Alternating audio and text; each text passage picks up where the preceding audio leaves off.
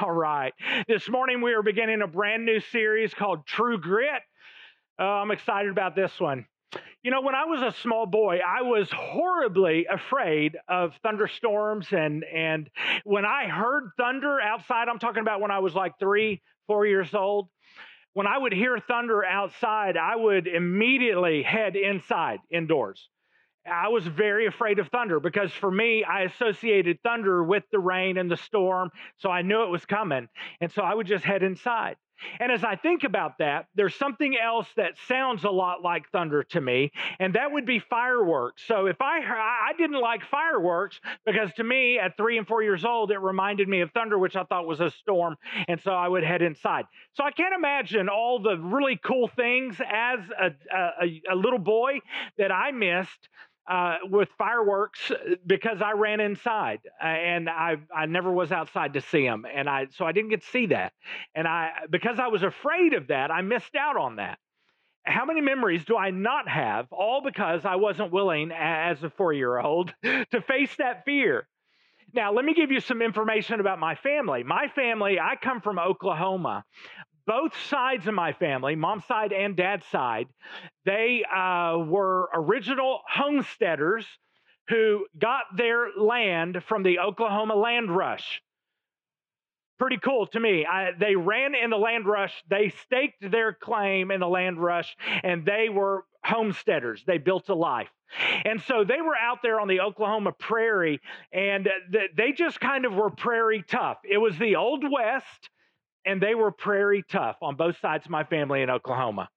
Um, and so, with that information, he, let me tell you what happened to me. So, I'm about four years old, and for some reason, I'm staying uh, for a week or two weeks with my one set of my grandparents in Oklahoma. Prairie tough grandparents.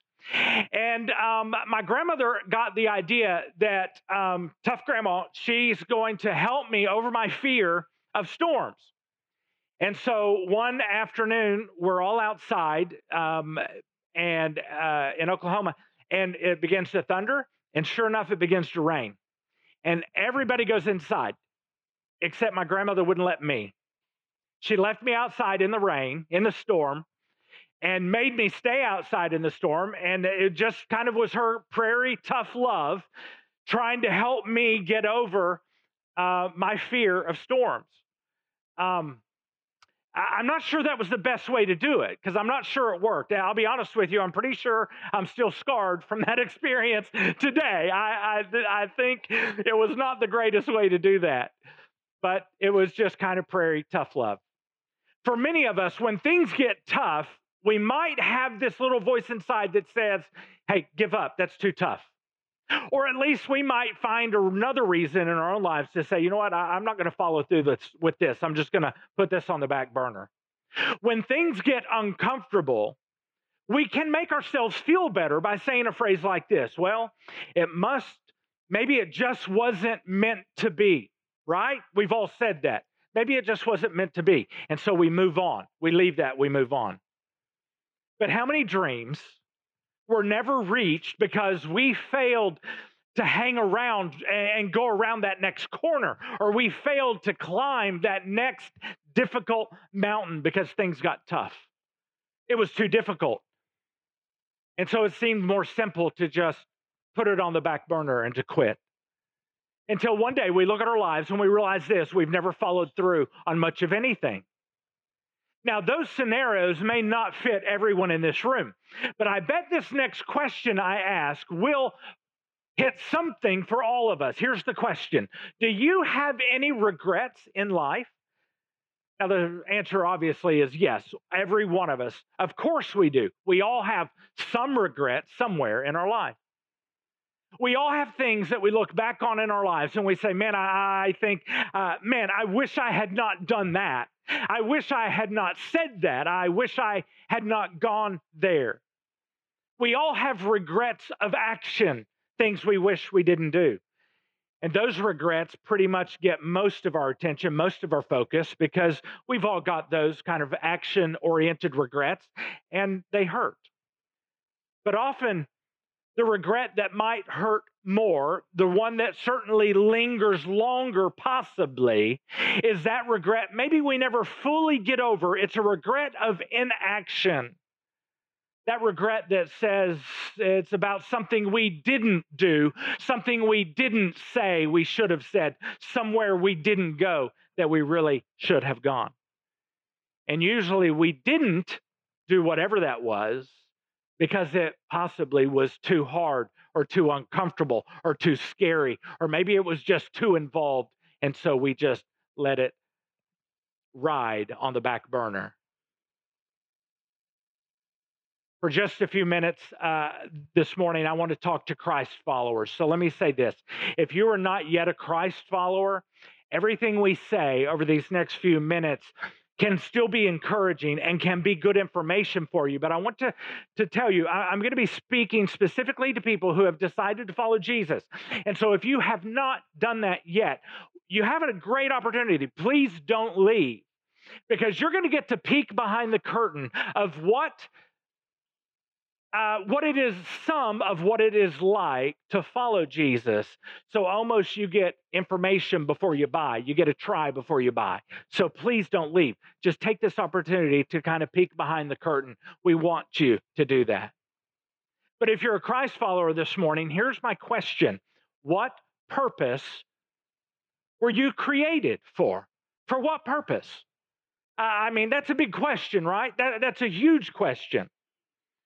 Here's what I was taught growing up, or at least this is what was implied or modeled to me, maybe by some pastors or teachers. Here's what this is what I gathered as a young man. The purpose for being a Christian is number one, to not make God mad. So there's a whole bunch of things we can't do. Number one, don't do those things. Number two, the purpose for a Christian is then to check some boxes that say, these are things you must do to make God happy. So please make sure you get all of these boxes checked. That's the second thing. And the third thing would be to then look forward to the day, one day, where you will get to spend your eternity with a real God in heaven. And that will be the day that you get to look at everybody else and say, See, I told you, you should have listened. now, that's what I gathered as a young man, that that was the threefold purpose of being a believer, being a Christian. But I'm pretty sure now in my life, as I look back, that was all wrong. That was not right. Because our purpose, our calling is so much more than just things we should not do. It's so much more than running away from sin and looking forward to an eternity with God in heaven. You see, my friends, you were created to chase after your God given direction. So, what is your purpose? That's my question. We are to actually strive to arrive at our God given opportunity. So, I need to ask the question so, what is your purpose. Chasing after those things that God places in our path, we could call that your giant. The giant that you are to chase after, your God given giant that you're supposed to chase after. And you know what? That's why we use the word giant because it's not always easy. A giant, that can be pretty big, right? A giant, it should be pretty big. And it's probably pretty scary to chase after that giant. But you know what they say no guts, no right. No guts, no glory. But I don't want to be confusing because when I say no guts, no glory in this scenario, in this context, I'm, I'm not saying that about God because it is true what I believe in the new covenant tells us that God is going to get his glory no matter my choices. God is going to get his glory. He's not going to miss that, I promise you. So when I say no guts, no glory, here's what I'm really saying. Well, it's, it's this we will miss out on the privilege of being part of God's great big story we will miss out on the opportunity for our lives to be a part of giving God glory because I know this. He will get 100% of the glory that he is due is going to happen. But if I don't play a part in it, then I don't get to be a part of it. Consider the words of Jesus recorded by one of the disciples who was closest to him, one of a handful. Here's what he said that Jesus says, and I quote, this is Jesus speaking here. He says, I tell you the truth. Anyone who believes in me, Jesus saying, will do the same works I have done and even greater works because I am going to be with the Father. And what Jesus said actually happened. In spite of the most severe persecution, in spite of horrible torture, in spite of death, these early followers of the way of Jesus did amazing things. They conquered incredible giants. They took on Rome, who had conquered the world. And in doing so, they were a part of seeing their world changed. How many people here this morning, including me, how many of us can say that we have truly been a part of seeing the world change? Well, they sure did.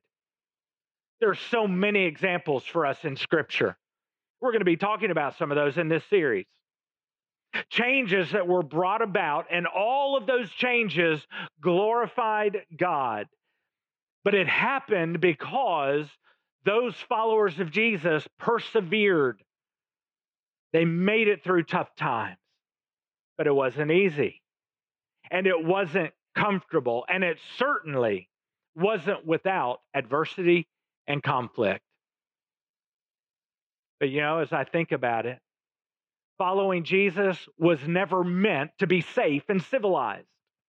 Even though today, that's what we have been led to believe that following Jesus is the safest place you can be, right?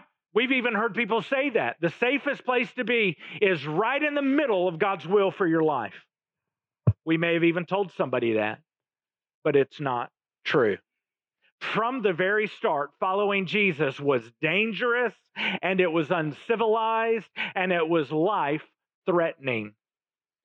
In fact, it's only because that some believers in Jesus have persevered through that, that we have the luxury today, the unfortunate luxury today to say that following Jesus is easy and the safest place you can be is in the middle of God's will for your life, even though that is untrue.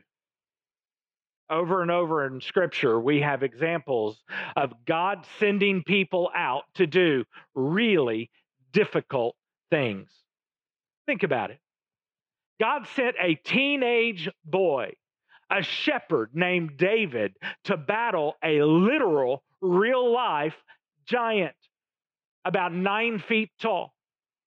What were the odds that this little teenage boy could defeat and battle Goliath? What are the odds? You can go read it for yourself. It's in 1 Samuel chapter 17. Go read that. But I promise you this spoiler alert the odds were not in David's favor. But at that time, God sent David to chase, literally, after that giant, to confront that giant. And that was a big giant. And that was David's purpose at that time. If you're anything like me, when we read about those people, those heroes of the old covenant, we have a tendency to kind of watch from the bleachers and to kind of cheer them on. We read about these incredible feats. We applaud them. We're excited by those stories. We, we think it's amazing. And we see those people chase after whatever it is for them, their God appointed giant. They chase after that giant. And we see those people as very special, and truly, they are. We applaud David. We applaud Gideon. We applaud Elijah. We could go on and on and on. We applaud these people and we look at the things they did. But here's what we fail to recognize they are no different than we are. They are like us. They too were created for a purpose. So are you, and so am I. They were created to face and then to chase after that figurative giant that God had in their lives. Or in the case of David, a literal giant. But we're created to do the very same thing. In the Old Covenant, for the most part, those heroes of the faith, when we read those stories, guess what? We read those stories, and those heroes of the faith, they win whatever that battle is against that giant. So often. Because of God, David kills that giant. Because of God, Elijah calls down fire from heaven. Because of God, Gideon defeats an army of maybe more than hundreds of thousands of men. He defeats them with only 300 men. But I want you to know this that is not always the case. We don't always win. And yet, that is still part of God's plan where God is going to get all of the glory. And if you want evidence, we don't have to go any further than the new covenant to find evidence of this. It is not the outcome that is so important. That's not the important thing. You see, some are going to win against their giant. God already knows this, but He also already knows many won't win against that giant that God has for them. But that's not what's so important. It's not winning against the giant. No, no, no, no, no. Those with true grit are not set apart based upon the outcome of that battle. No, no, no, no, no. What sets them apart is the true grit to chase after their giant, to give it their all, and to not give up. Even when giving up seems like the rational thing to do, the logical thing to do, because that giant that God has placed in their path, um, maybe it just is like, no, no, no, no, no. God has closed that door. It's easier to say that. You see, grit demands that we take hold of a God sized task and we keep holding on. And when God sends you on a task, it is that holding on that brings God the glory, not the win. It's the holding on. David told King Saul that he didn't fear Goliath, but you know what? I bet somewhere deep inside there was a little fear. And I know that Gideon was afraid. When God said, I want you to take these 300 to battle those hundreds of thousands, I know what Gideon thought. We're told he thought it was stupid, he thought it was crazy. He had fear just like you have fear, whatever that task is for you. They had doubts, just like I have doubts. But the difference is, with true grit, they don't allow those fears and doubts to stop them. They scoop up those fears and those doubts and they take them with them and they go face them all the way to their God created purpose. True grit can be summarized this way doing the best you can with what you have where you are. Doing the best you can with what you have where you are. It is not a guarantee of success, it is doing the best you can with what you have where you are. So I ask again what is your God created purpose? What is the giant that is in your path right now. See, sometimes in our Western world, that is not our focus. You know what we like to focus on? In our Western world, we often uh, place more value on learning as opposed to doing. We equate spiritual maturity with study and knowledge. But what we find in the new covenant most often there are some exceptions, but most often in the new covenant, we find spiritual maturity is not deep Bible study and it's not the accumulation of knowledge. No, no, no, no, no. Here's what we see most often spiritual maturity is about making the most, making the best of every opportunity, every giant that God sends your way. Spiritual maturity, we find, is a stewardship, it is a management. Spiritual maturity is being a good manager of all of your abilities. Spiritual maturity is being a good manager of the gifts that God has placed in your life, uh, being a good manager of the money that God funnels through your life, being a good manager of the time that God has given you in this day, being a good manager of your energy. But spiritual maturity also means this being a good manager of opportunity. We are to be good stewards of every single opportunity that God sends our way, regardless of the odds. In other words, the odds may be against us that this will be a winning endeavor. That's not what's important. What's important is the opportunity that is placed in front of us, not the outcome. It's being a good steward of that opportunity, seizing that moment, holding on. And this series is going to encourage us to uh, prepare to be good stewards uh, of these God given opportunities. It's going to help when God says, hey, hey, hey, Harley, Harley, listen, go chase that giant, Harley. That's what I have for you right now, Harley. Go chase that giant. It's going to help us. And some of what we teach will be more natural to some personality types than others. While others, when we hear what we're going to be talking about in this series, it will be as unnatural for us and as clumsy for us as trying to write with the wrong hand. You know what I'm saying? And I know this because I feel personally some tension in my own life related to what we're going to be talking about in this series. You know why? Because there are some opportunities out there. I know this. And there's going to be some chances where God says, Harley, I want you to show me true grit. Hold on, Harley. Hold on, no matter the outcome. And there are some opportunities I know they're going to happen, and I don't want to hold on. I don't want to go through that. I don't want that opportunity, God. So this series gives me some tension. No matter where you are starting from emotionally, physically, relationally, or spiritually, I truly believe that this series will help you as it will help me to get us closer to where God wants us to go. So, what is your God given purpose right now? It might be a scary question, probably is a scary question. But the principles that we're going to talk to you about can help you rewrite the story of your life. All you have to do is turn the page and start a new chapter.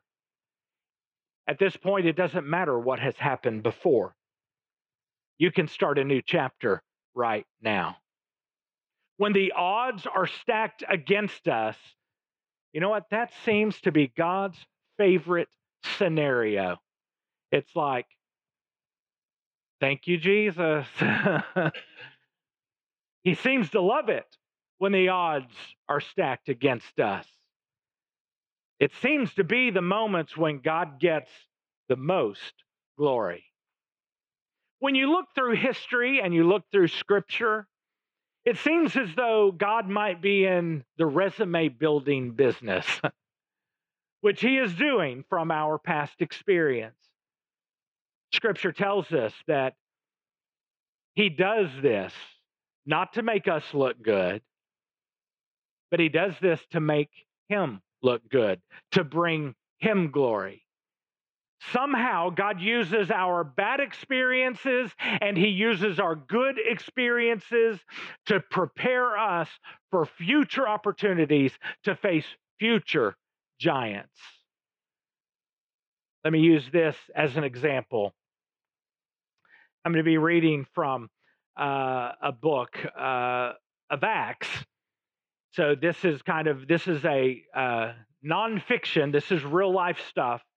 It was recorded by uh, a doctor. His name was Luke and and he was around for these travels. Listen to what he said. He traveled with them. He says meanwhile saul was uttering threats with every breath and was eager to kill. That is not hyperbole. Saul wanted these people dead, and he was eager to be a part of their death eager to kill the Lord's followers. So he went to the high priest. He requested letters addressed to the synagogues in Damascus asking for their cooperation in the arrest of any followers of the way. That is, anyone who followed the way of Jesus. They were Christ followers. Any that he found there. He wanted to bring them, both men and women, back to Jerusalem in chains. Paul here, Saul, as we know him here, he thought, he really did, he thought he was being good. He thought he was doing exactly what God would have him do. But the truth is, Paul was really bad. He was really good at being really bad.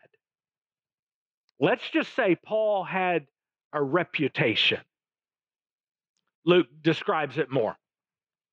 As he was approaching Damascus on this mission, a light from heaven suddenly shone down around him. He fell to the ground and he heard a voice saying this Saul, Saul, why are you persecuting me?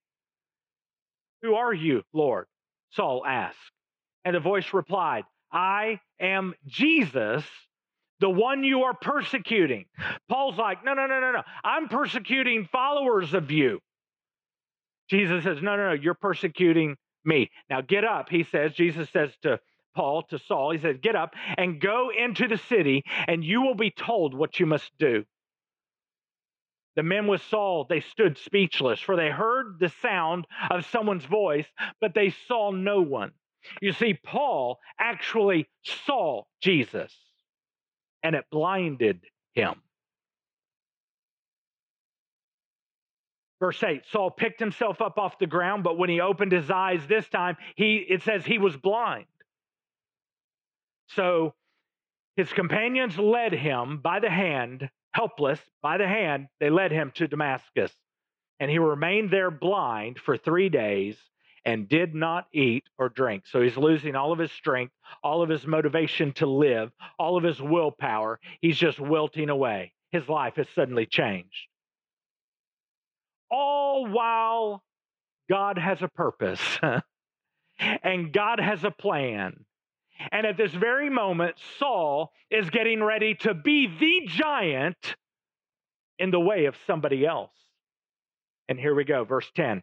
Now there was a believer in Damascus named Ananias. This guy, Ananias, he had no idea of the giant that God is placing in his path. Here's what happened the Lord spoke to him in a vision, calling, Ananias. And he said, Yes, Lord, he replied. The Lord said, Go over to Straight Street to the house of Judas. I absolutely love this. God is into the specifics. there is no question where Ananias, where his giant is located, because God gave him the address on Straight Street, and that street still exists today. Over there, it does, I promise. God gave him the address. And he said, When you get there, ask for a man from Tarsus named Saul.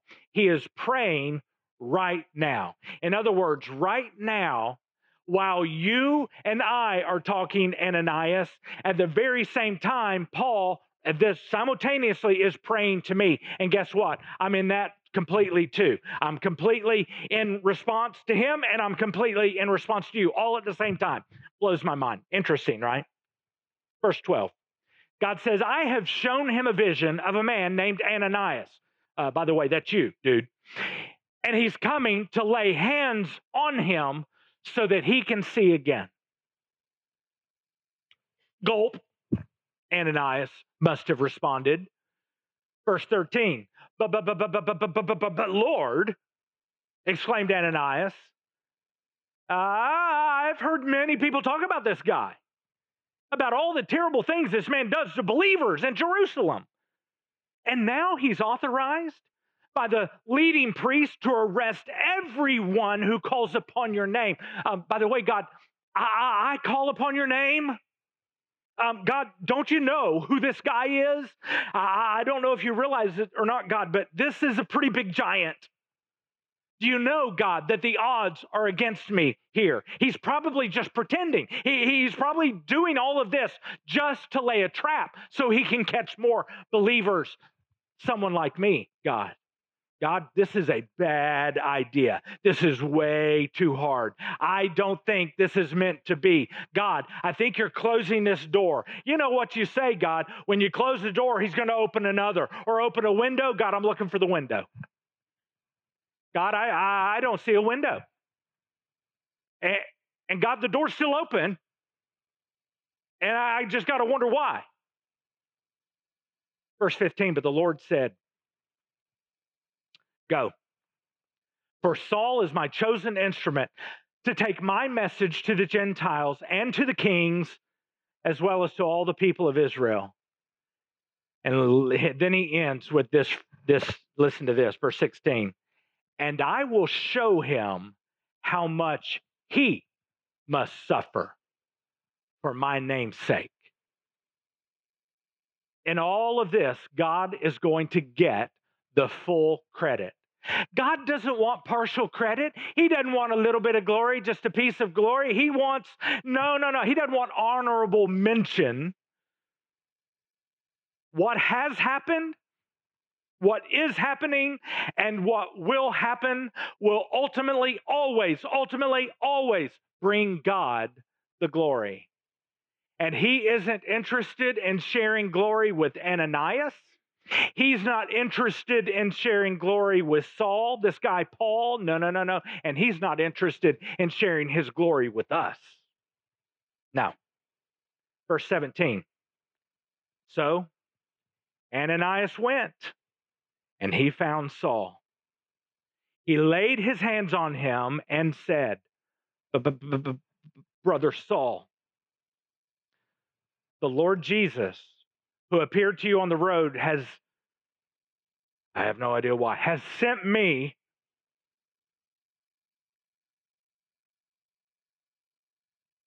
to you.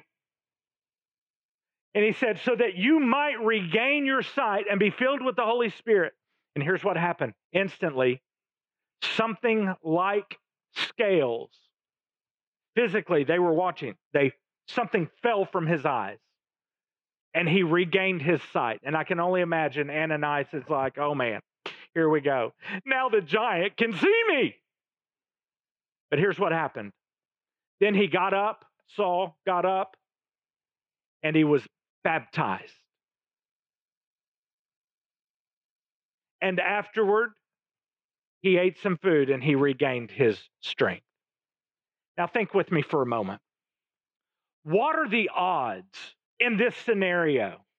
What are the odds that this guy named Saul would have really been waiting to kill Ananias? The odds are high because that's all he had done was to kill and to enslave believers. So, what are the odds? pretty high.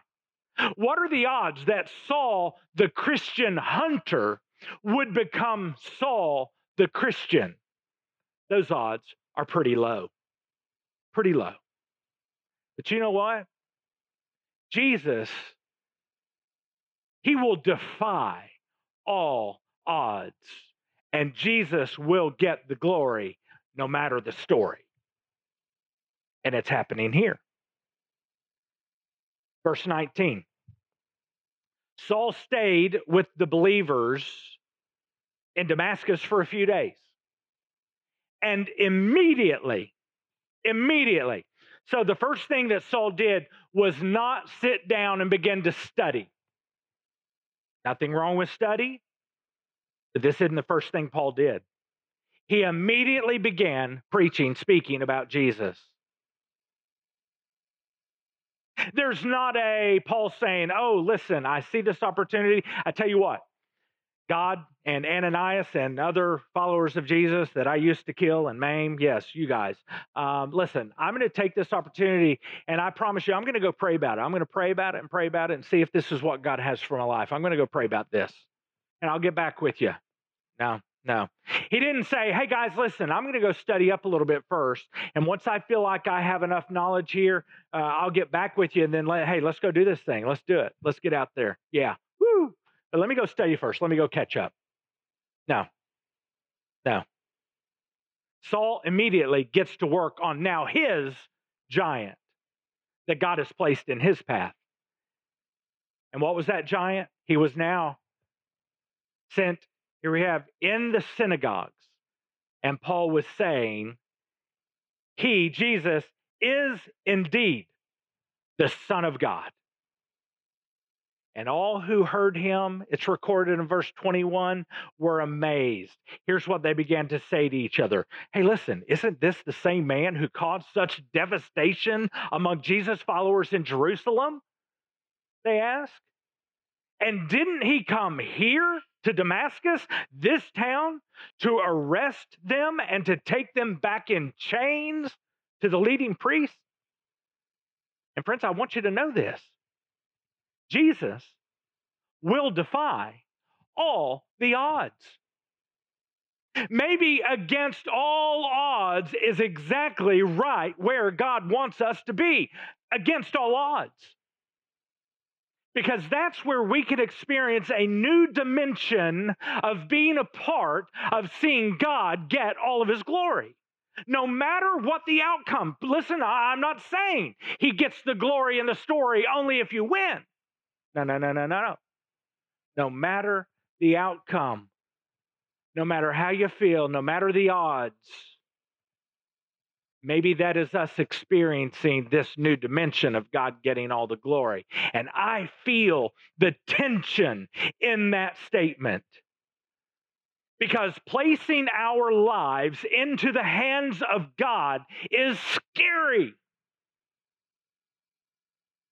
Because I don't know what the next giant God has for me. I don't know what it is. Verse 22 Saul's preaching became more and more powerful. And the Jews in Damascus couldn't refute his proofs. Get this, underline this in your mind that Jesus was indeed the Messiah. And I want you to know this, friends. At the end of the day, at the end of every single day of your life, that is all that matters. I promise you this all that matters. Jesus was, is indeed the Messiah.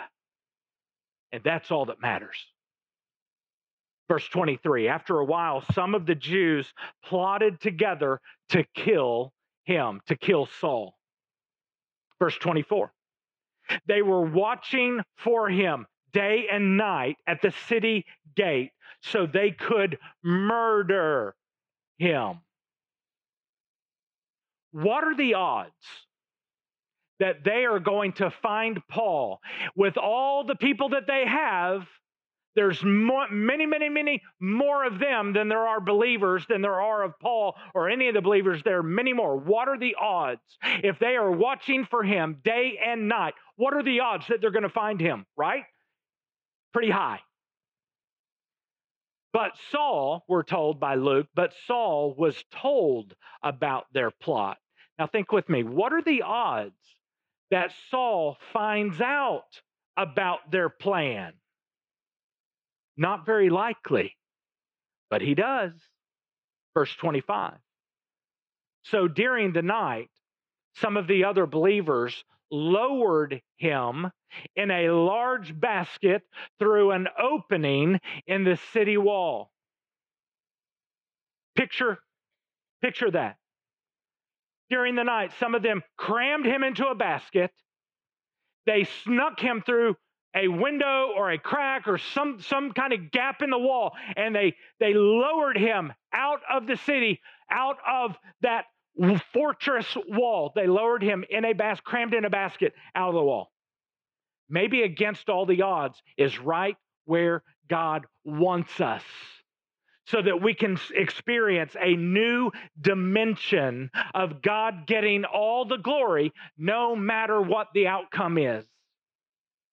And I too feel the tension of that statement So let's hit pause. It is not always going to work out the way I want it to work out when I face my giants. And that, my friend, is scary. You see, this did not exactly turn out the way Paul imagined, I quite believe. This did not quite look like a success to Paul in his eyes, I believe. I mean, Paul almost died. Number one, they wanted to murder him. He finds himself in the very position that he was in of, of power and being able to take people's lives and put them in chains. And now, Paul, this doesn't sound much like a success. Doesn't sound like a winning plan, God. And now we find Paul having to sneak out of town and run away. That doesn't sound much like a victory by anybody's standard. You see, Paul just days earlier left Jerusalem with papers that gave him authority from the high priest to go arrest people and to be really, really mean and horrible and bad to people who are following Jesus. He left Jerusalem with that as a powerful man in the whole country. He was powerful. And now Paul is being crammed into a basket alone and lowered out of the city walls. Alone, but not alone. Wait, what? How was Paul alone and not alone? I am so glad you asked. I'm going to put on my nerd hat. So hang in here with me, please. I'm going to nerd out on you just a bit. I, Harley, am stuck in three dimensions of space, 3D, you've heard that, three dimensions of space, and I am stuck in one dimension of time. At this very moment, this spot where I am seated, I'm stuck here in this spot, uh, more so than you would actually even think. I am stuck in this space. I can't be over there. I am stuck right here in this space. And I am stuck in this moment of time. Space in this moment of time. You see, time is linear, right? Here's how we describe that time goes forward, doesn't it? There's the future. And then time is behind us, right? That's the past. And then we have right now, the moment right now. And that's where I'm stuck right now because I can't go forward. I don't have a DeLorean. I can't go forward. I can't go backward. Still, I have no DeLorean. I can't get backwards. I am stuck right now. I only have access to one single dimension of time, not forward, not the future, not the past. It is right now, this moment now, and this moment now, and this moment now. That's all I have. But God is different. He is not bound by right now. God is omnidimensional which means he, he is not bound by any single dimension, not the three dimensions of space and not any of the dimensions of time. He is everywhere spatially, and he is everywhere regarded to time all the time. This is mind blowing for me. Let me show you how God kind of sets us up for this. At creation, we love going back to the creation story. It answers so many things in life. Listen to this. God gives us a hint about this. Genesis chapter 1, verse 2. He says, The earth was without form. So he has not yet created this, all this, right? And now here's what you need to understand that word that translates form also means more. Without form, and in chaos. That's how it translates. Without form and in confusion. That's how it translates. So the earth was without form and in chaos. It was without form and in confusion. And he goes on, he says, and it was void, and darkness was over the face of the deep. Over the face of the deep. We're going to come back to that. And the Spirit of God was hovering over the face of the waters. Here's what this is picturing, all right? We talk about how the Bible gives us word pictures. It uses words to give us information, but it also describes a picture. Here's the picture that God is describing.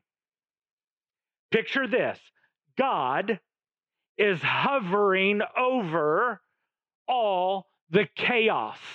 Oh, I love this. He's hovering over all the chaos. And now listen to me, please listen to this. He did it then, and he still hovers over your chaos today. He hovers over every chaotic, every confusing situation today, yours and mine today. And out of that chaos that he's hovering over in your life, and out of that confusion that he's hovering over in your life, he wants to create order and beauty. No matter the outcome of your chaos. Wow. Now listen to this. It gets it gets more. Let's take one more step further into nerddom. It said over the face, over the surface of the waters, right? This phrase involves a Hebrew word called panim.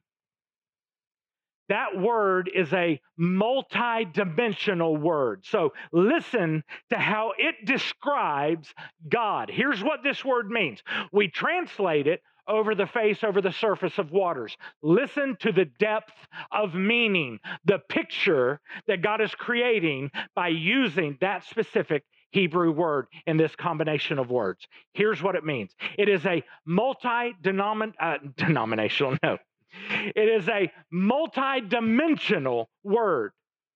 It means that God is personally present over, at the same time, under, at the same time, before, at the same time, after, and in front of, and behind, and above, and below, all at the same time. Consider what this word means regarding time. Another step deeper into nerddom. Come with me, come with me. A split second before something happens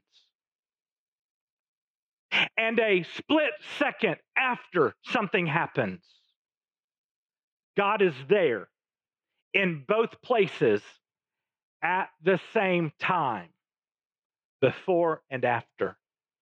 He's already there. We can't comprehend this. Consider this in regard to space. At this moment, God is right in front of you and He's right in back of you. At this very moment, at the same time, He is above you and He is below you. God is there. The psalmist describes God's presence this way Psalm 139 5. The message paraphrases it and says, I look behind me, God, and you're there. Then up ahead, you're there too. Your reassuring presence coming and going. That's the paraphrase. Listen to how it's uh, in, uh, interpreted from the New American Standard Bible. Same verse. It says, You have encircled me behind and in front. In other words, all at the same time. God, you are hovering right now all around me all the time, in the future, in the past, and right now. The implication here's what this means you can hold on when the odds are against you because you are never truly alone. And I know this doesn't ease the tension, not completely anyway, but it does help us frame the circumstance. One more step into nerddom. Let's put this in scientific terms. The shortest possible amount of time is 10 to the negative 43rd seconds. It is called Planck time. Any shorter amount of time, and quantum mechanics can't seem to tell whether uh, events are happening simultaneously. All right, that's the shortest amount of time possible. That's what we call the split second. The shortest possible distance. So now let's look at space.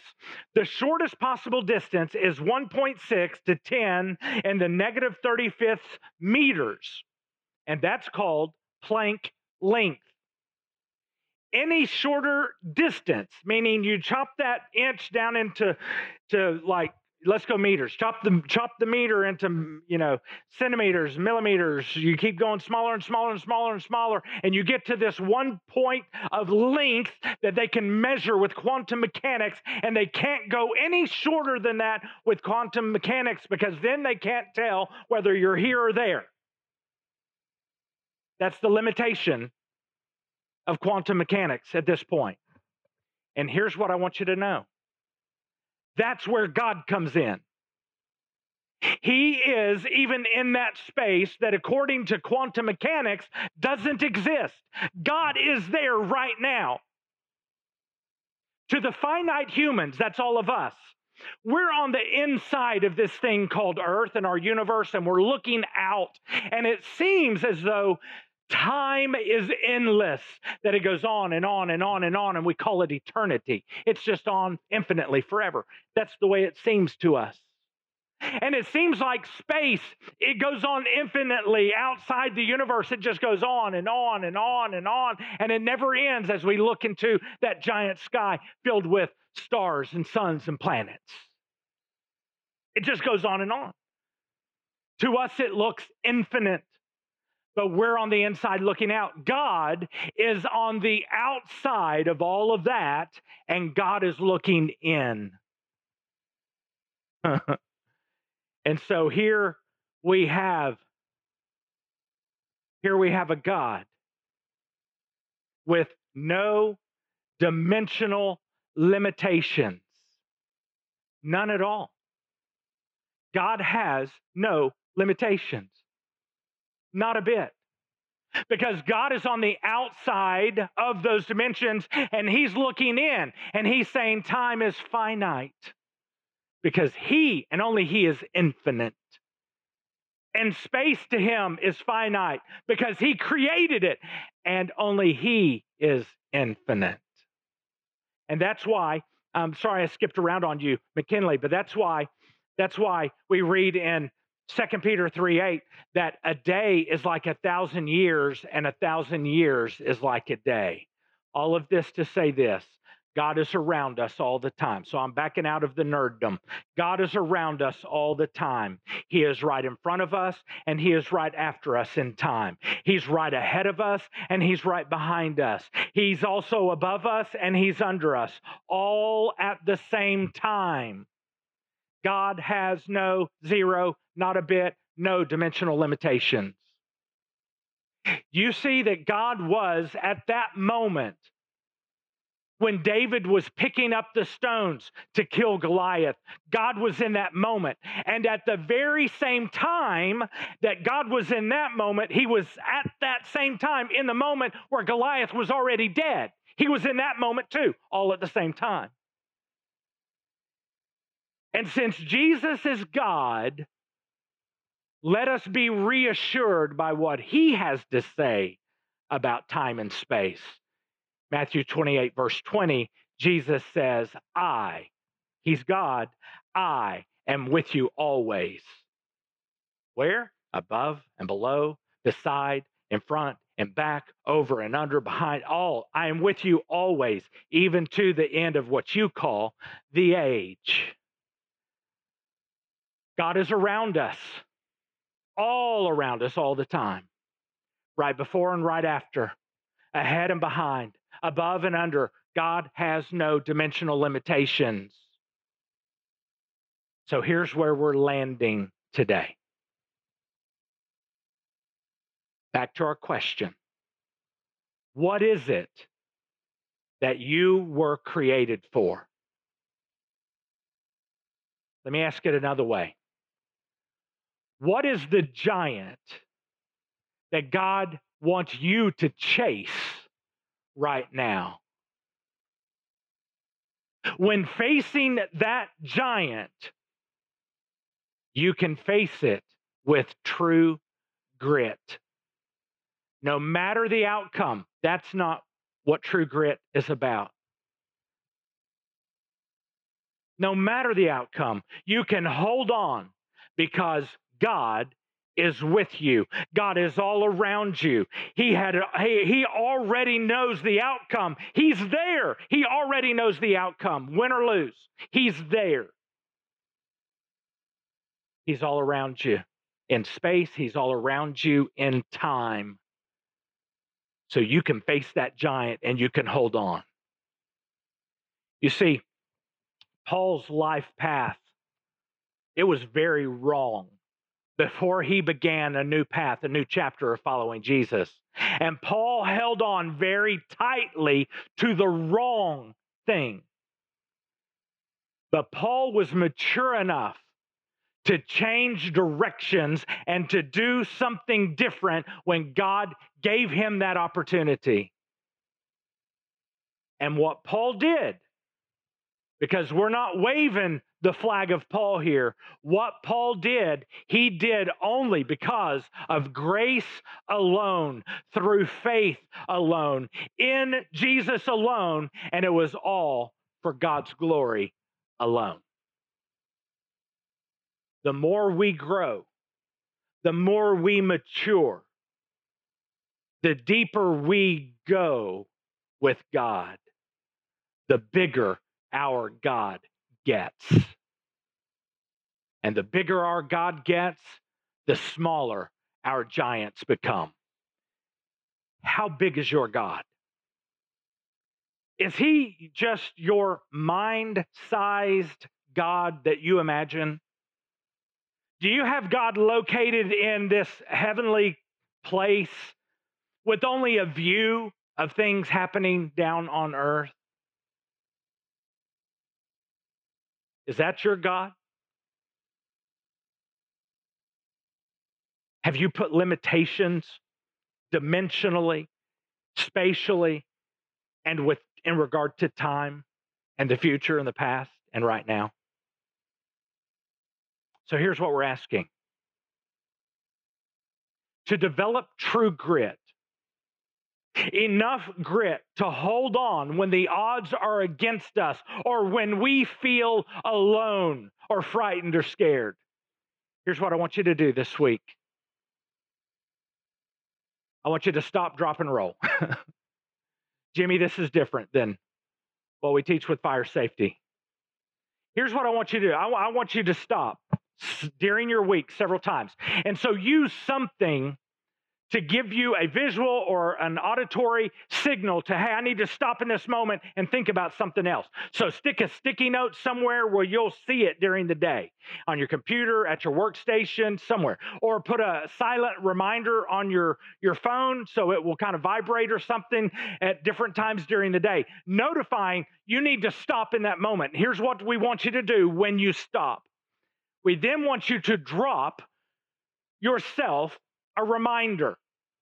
We want you to use that moment to stop and then drop yourself a reminder and to think in that moment. Remember, God is all around the good things in your life at this moment. He's all around those good things. And at this moment, God is also all around any chaos in your life right now at this moment. So stop Drop yourself a reminder. Remember, God is all around you, in front of you, behind you, over you, under you, uh, ahead of you in time, behind you in time, in this moment. He's all around you all the time. And then here's what we want you to do then roll with it.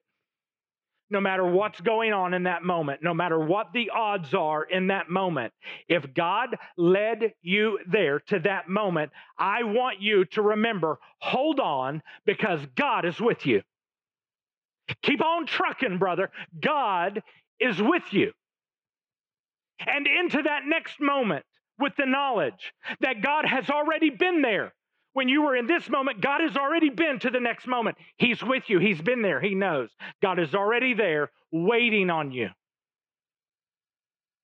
to help perhaps some of you could memorize Psalm 139, verses 1 through 6, or write them down where you can see them and, and see them and read those and remember. Write that verse down. Psalm 139, verses 1 through 6. I believe truly God is in the resume building business by using your past experience, whatever it is, good or bad, and using your experience right now in this very moment to prepare you for future something. So you need to hold on. Don't give up. Don't let go. That is part of true grit. And I promise you, it's a cliffhanger of a story, but the story isn't over. Let's pray.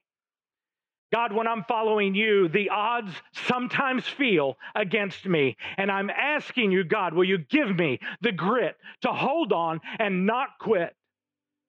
Because, God, you are not only in this moment of time, you are already ahead of me at that moment. And it's already been done and finished. You're there. God, when I'm following you, I sometimes feel alone and give me the grit to hold on and not quit because you are with me right now. You're above me and under me, you're in front of me and behind me. So, how can I feel alone, God, when you are everywhere around me? Oh, God, I want to have true grit. I want to model that for my family and my friends and my coworkers. I want to hold on and not give up no matter what the outcome might be. I want to be part of bringing glory through having the true grit to hang on and not give up, God, because you are with me. And God, I pray these things in the name of Jesus, my Savior, my Messiah. May it be so. Amen.